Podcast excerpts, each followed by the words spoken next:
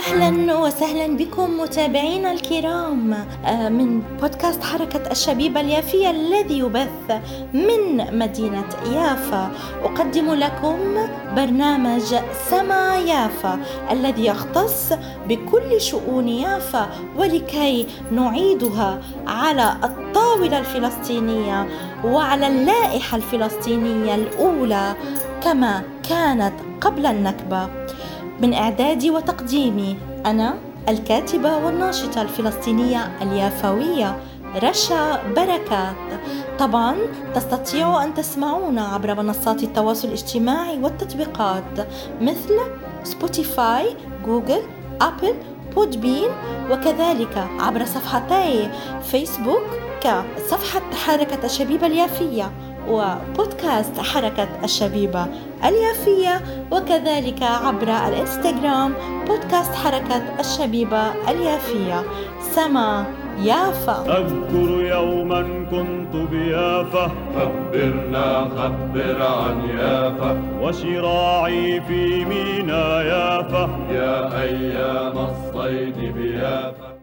أهلا وسهلا بكم أعزائي محبي ومتابعي كل برامج بودكاست حركة الشبيبة اليافية الذي يبث من مدينتنا يافا. أما اليوم في البرنامج المتخصص آه، عن يافا وتاريخها آه، سما يافا فقررت أن تكون الحلقة وأتحدث عن الأطباء الحكمة آه، في مدينتنا يافا. بما أن الحلقة السابقة كانت عن تاريخ المستشفيات وأسمائهم وكذلك سأسرد من خلالها يعني وأت يعني أتوجه لي بالحديث عن الأطباء بأساميهم ببعض الأسامي وكذلك عن الصيدليات. إذا ونقلا عن موسوعة يافا الجميلة للأستاذ علي حسن البواب. آه، الجزء الثاني آه، هناك آه، ذكر في صفحة 985 من هذا المرجع عن وطبعا هناك مراجع عديدة وأخرى وكتب مهمة جدا أيضا عن يافا ولكن أحببت أيضا أن أتفرد ببعض حلقات برنامجي سما يافا من بعض هذا الكتاب وكذلك كتب أخرى طبعا. إذا الأطباء. كان هناك الطبيب آغا بيك باشا عساكر شهانيه المنصورة ابن المرحوم محمد آغا آه، كان رئيس الأطباء العسكريين آه، الذين كانوا يعالجون الجنود الجرحى والمصابين. كذلك كان هناك المعلم خليل الطبيب الشهير بالدافش وسمي في حجة لاحقة المعلم خليل دافش الجراح باشي. وكانت عيادة هذا الطبيب في الدكان الكاينة بخط الحمام القديم بالصف الشمالي القايمة يعني هكذا كان يتم السرد البناء أسفل خان المحكمة القديم التي كانت المحكمة القديمة التي كانت معدة لصناعة الحلاقة سابقا الشهيرة بدكان خليل الدافش سابقا. أعزائي لن أذكر العديد العديد ولكني سأذكر وأكمل بذكر بعض التسميات لأننا نريد أن نؤرشف يعني كمان يعني ونوثق يعني عن مدينتنا يافا التي لطالما كانت موجودة وليس كما يقولون أنها كانت أرضا بلا شعب وكل فلسطين كذلك أنه يعني كانت أرضا بلا شعب. لا اعذرونا يافا كان فيها كل إشي. آه، إذا هناك الخواجة محمد المدني الطبيب المقيم كان بيافا وكمان الخواجة خشدور الطبيب الأرمني المقيم في يافا. كذلك الدكتور جورجي صروف طبيب كورنتي بيافا. وخلف حسان الجرايحي آه، وقد انتدبه القاضي الشرعي للكشف على جثة القتيل. قسطندي ولد الذمي خليل المقتول من قبل العبد فضل الأسود عبد الخواجة نقولاكي آه إلى آخره. وكذلك كما ذكر في, في هذا المرجع أن هناك سجلات تدل على وجود تقدم طبي مدهش داخل البلدة القديمة. يشمل إجراء العمليات الجراحية وتقديم العلاج اللازم بعدها وذلك في الثلث الأول من القرن التاسع عشر وكذلك تدل الحادثة الواردة في السجلات على صحة هذه المقولة وهي كالتالي لما كان بقدر الله وقدره ضربت صافية الولد محمد المرقوم سكينة سكينة في بطنه فخرجت مصارينه فلما خرجت مصارينه أذن الحاكم للمعلم خليل دافش الجراح باشي أن يقطب كرشه فقطبه وعالجه بالمراهم بالعلاج وسقي الأدوية حتى آه، برأ من جرحه داخلا وخارجا وفي يوم تاريخه حضر وكيل أم القاصر وأسقط حق موكل موكلته عن القاصر وعن والده. بسبب الجرح المتقدم ذكره وأبرأ ذمته. وهذا كان بتاريخ 1828 يعني قديش قبل الاحتلال؟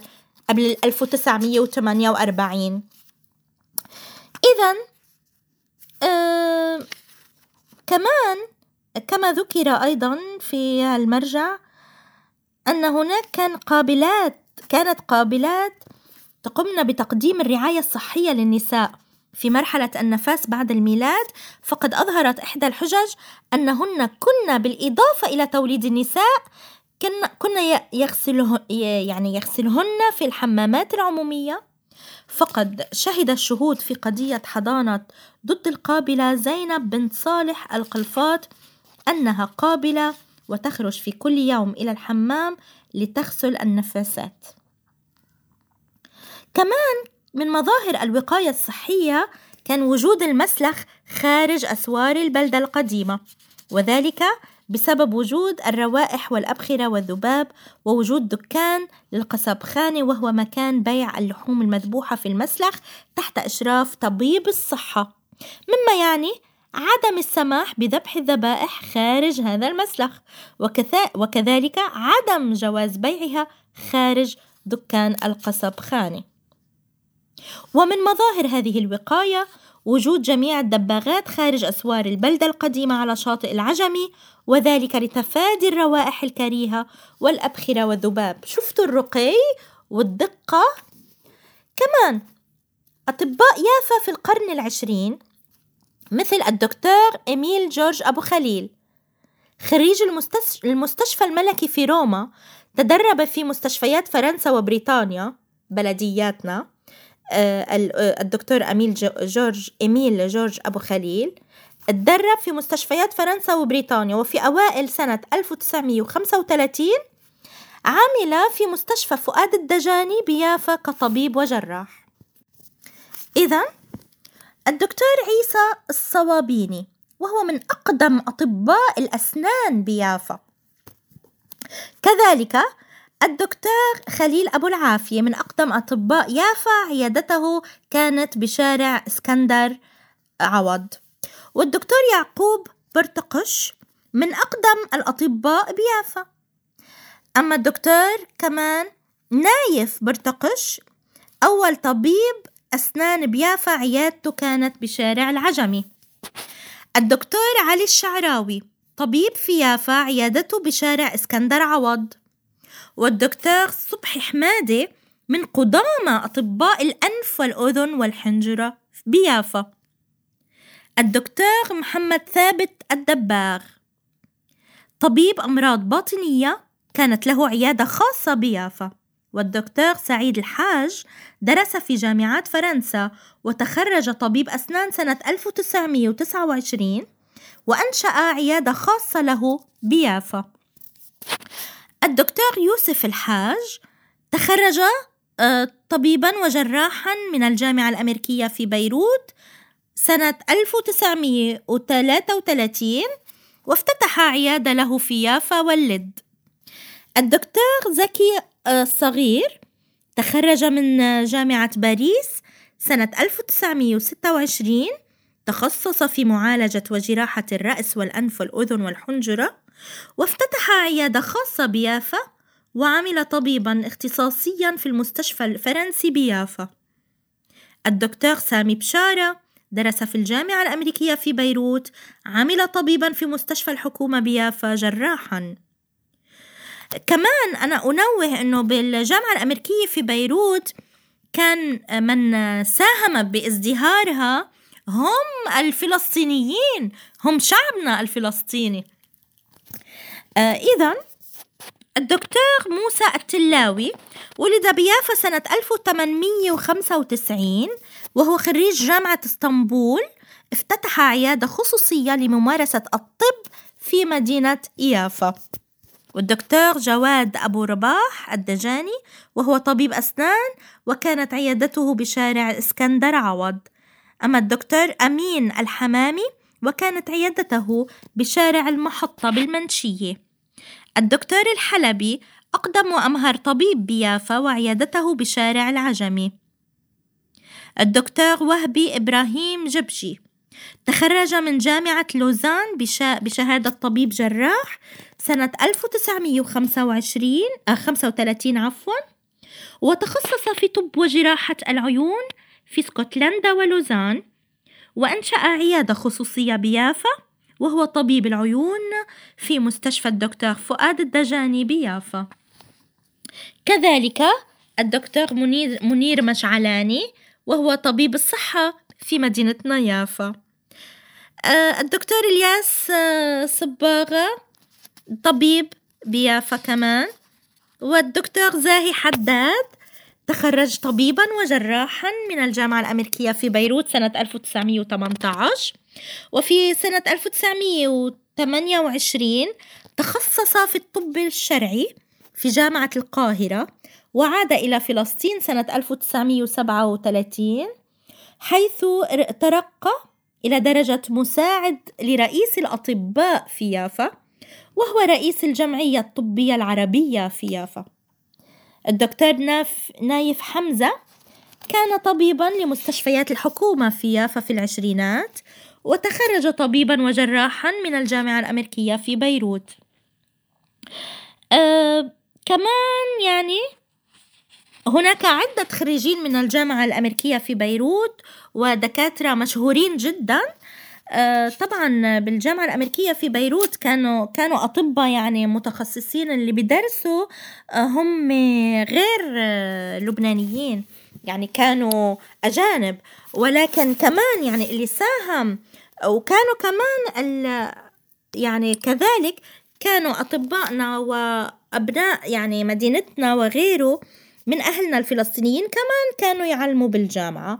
وكذلك يعني كما ذكرت أنه سبب ازدهار الجامعة الأمريكية في بيروت أغلبهم يعني كان من شعبنا الفلسطيني. إذا وفي عدة تخصصات. إذا لأكمل كان كمان تخرج من الجامعة الأمريكية في بيروت في الثلاثينيات آه، الدكتور حسن شكري الخالدي. وهو طبيب وجراح مستشفى الحكومة في مدينتنا يافا والطبيب المسؤول عن عيادات دائرة الصحة بيافا. طبعا طبعا كلهم من أهلنا من مدينة يافا من مدينتنا ومن فلسطين فلسطينيين. أما يعني هاي هاي كانت مدينتنا يافا زاخرة يعني بالمستشفيات والأطباء وغيره. الدكتور عبد الله محمد صلاح تخرج سنة 1944 من جامعة الملك فؤاد الأول بالقاهرة ودرس الطب وتخرج بشهادة طبيب وجراح. التحق بعد تخرجه بدائرة الصحة بحكومة فلسطين وعين طبيبا في مستشفى الحكومة بيافا بالمستشفى البلدي يعني. أما الدكتور ميخائيل طوباسي طبعا يعني طوبى لهم جميعا الله يرحمهم جميعا من أهالينا الكرام ودكاترتنا الأفاضل. فهذا تاريخنا أعزائي المتابعين. هذا تاريخ مدننا وتاريخ فلسطين. إذا الدكتور ميخائيل توباسي تلقى علومه في المدارس التركية أيام العهد العثماني في مدينة يافا ثم عمل في صناعة الأسنان وطبابتها وطبابتها. بعد أن تلقى هذه المهنة عن أيدي أطباء خصوصيين يعني. ثم افتتح عيادة خصوصية في مدينة يافا بعد أن رخصت له الحكومة بمزاولة هذه المهنة سنة 1924 وهو أحد أعضاء جمعية أطباء الأسنان بيافا. والدكتور سابا عازر تخرج من الجامعة الأمريكية في بيروت وتخصص بمعالجة الأمراض الجلدية والتناسلية في جامعة ليون بفرنسا. عمل عند عودته إلى فلسطين طبيبا في المستشفى الفرنسي بيافا مدة خمس سنوات. ثم استقال وافتتح عيادة خصوصية بيافا في طريق العجمي بجانب صيدلية البرتقش التي اشتراها منه الصيدلي يوسف أبو ضبة فيما بعد. طبعا جامعة اليون بفرنسا هي جامعة شهيرة. والله يرحم أخي زياد بركات زياد عادل عبد الرؤوف بركات كمان كان تخرج من جامعة اليون بفرنسا. الله يرحم أخي. آه إذا كمان الدكتور محمد يوسف العكاوي تخرج من جامعة باريس بشهادة طبيب وجراح عاد إلى فلسطين وعمل طبيبا في المستشفى الفرنسي بيافا. سنوات عديدة. وأنشأ عيادة خصوصية لمزاولة مهنته في مدينتنا يافا. أما الدكتور أمين عودة تخرج من الجامعة الأمريكية في بيروت كمان كطبيب وجراح قدم إلى يافا في أوائل الثلاثينات. طبعا هو فلسطيني ومن مدينتنا يعني هو من من يافا ولكن إنه عاد إلى يافا بعد ما أن تخرج من الجامعة وأنشأ عيادة خصوصية بها وخلال الحرب العالمية الثانية عين طبيبا آه، للمستشفى الألماني بيافا.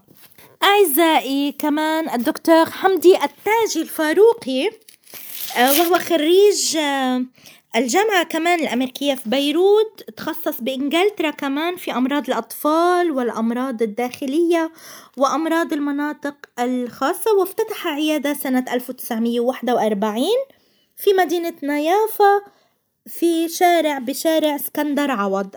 طبعا هذا الشارع يعني أنا كمان كتبت عن هذا الشارع وأهميته في في كتابي لم أتذوق برتقال جدي الذي هو بحث سردي وعن مدينتنا يافا وعن يعني تاريخي كمان وعن يعني أحقية شعبنا بأرضه بكامل أرضه بكل فلسطين وكل ترابنا الفلسطيني.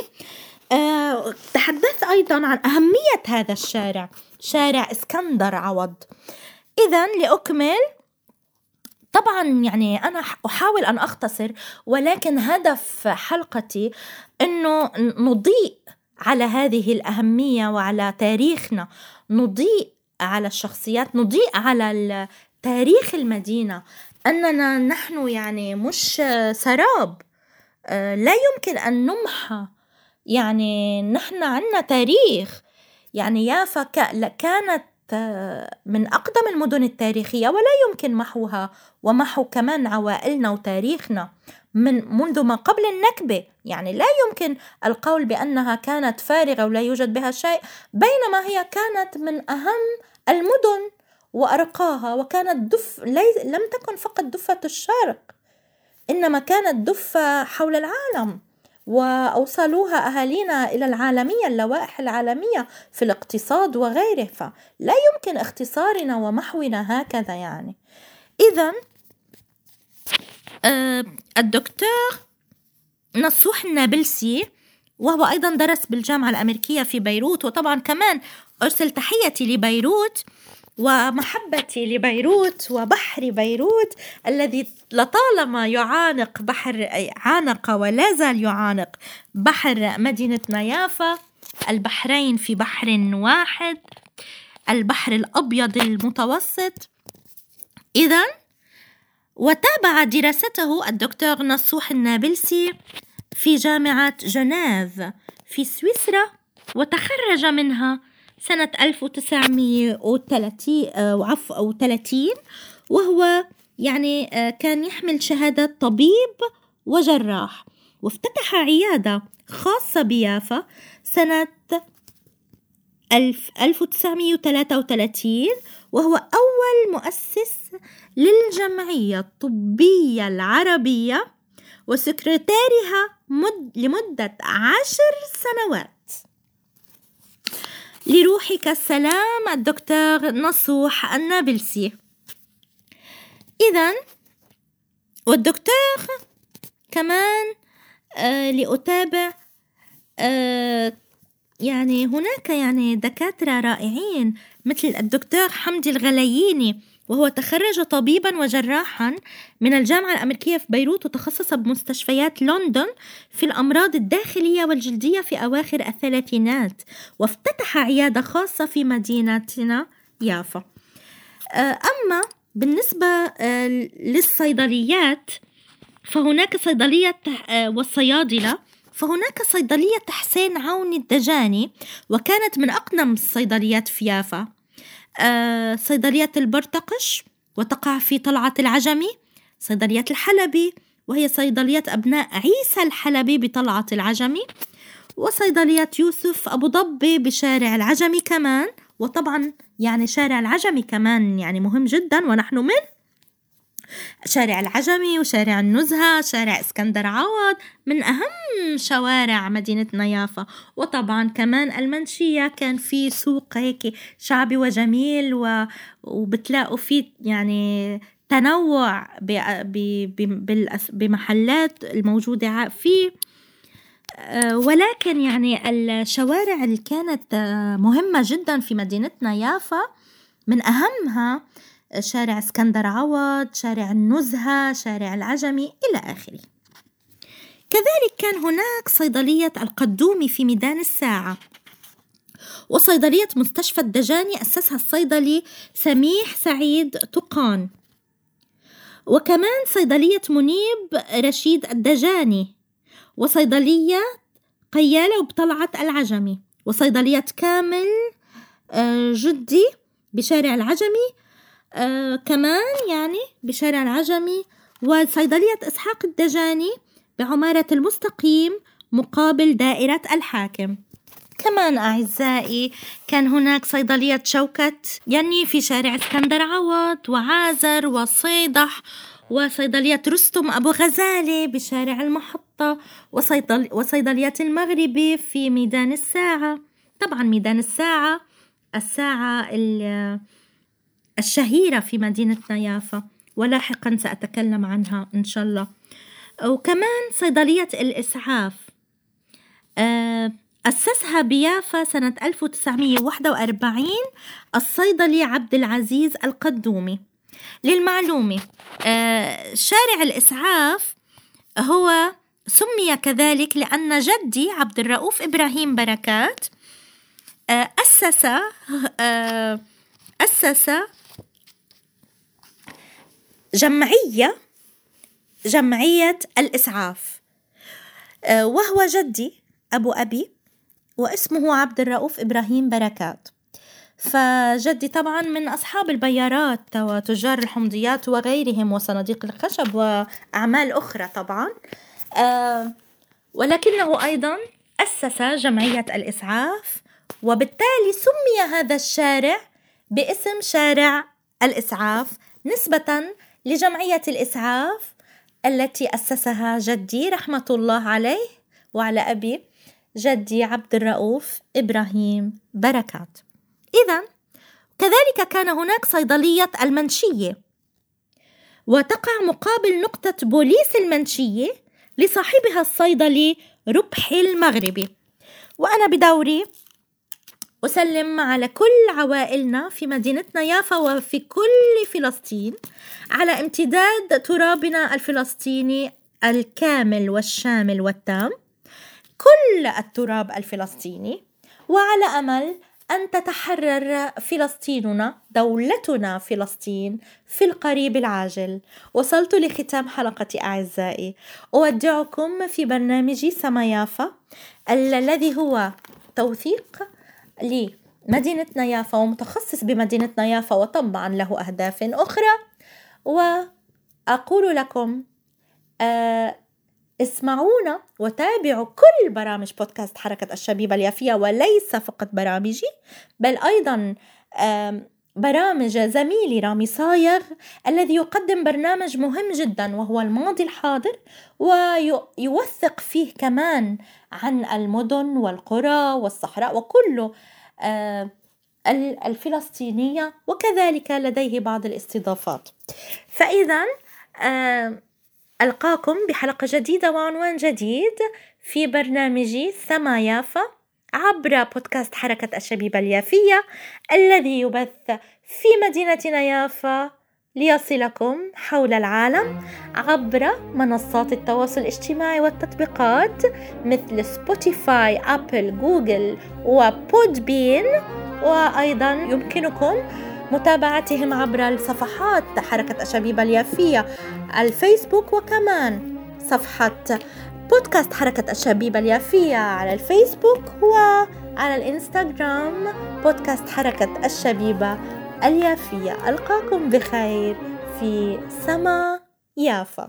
أذكر يوما كنت بيافا. خبرنا خبر عن يافا. ودخلناها مينا يافا. يا طيب العود إلى يافا. وملأنا الضفة أصدافا يا أحلى الأيام بيافا كنا والريح تهد تصيح نقول سنرجع يا يافا واليوم الريح تهب تصيح ونحن سنرجع يا يافا وسنرجع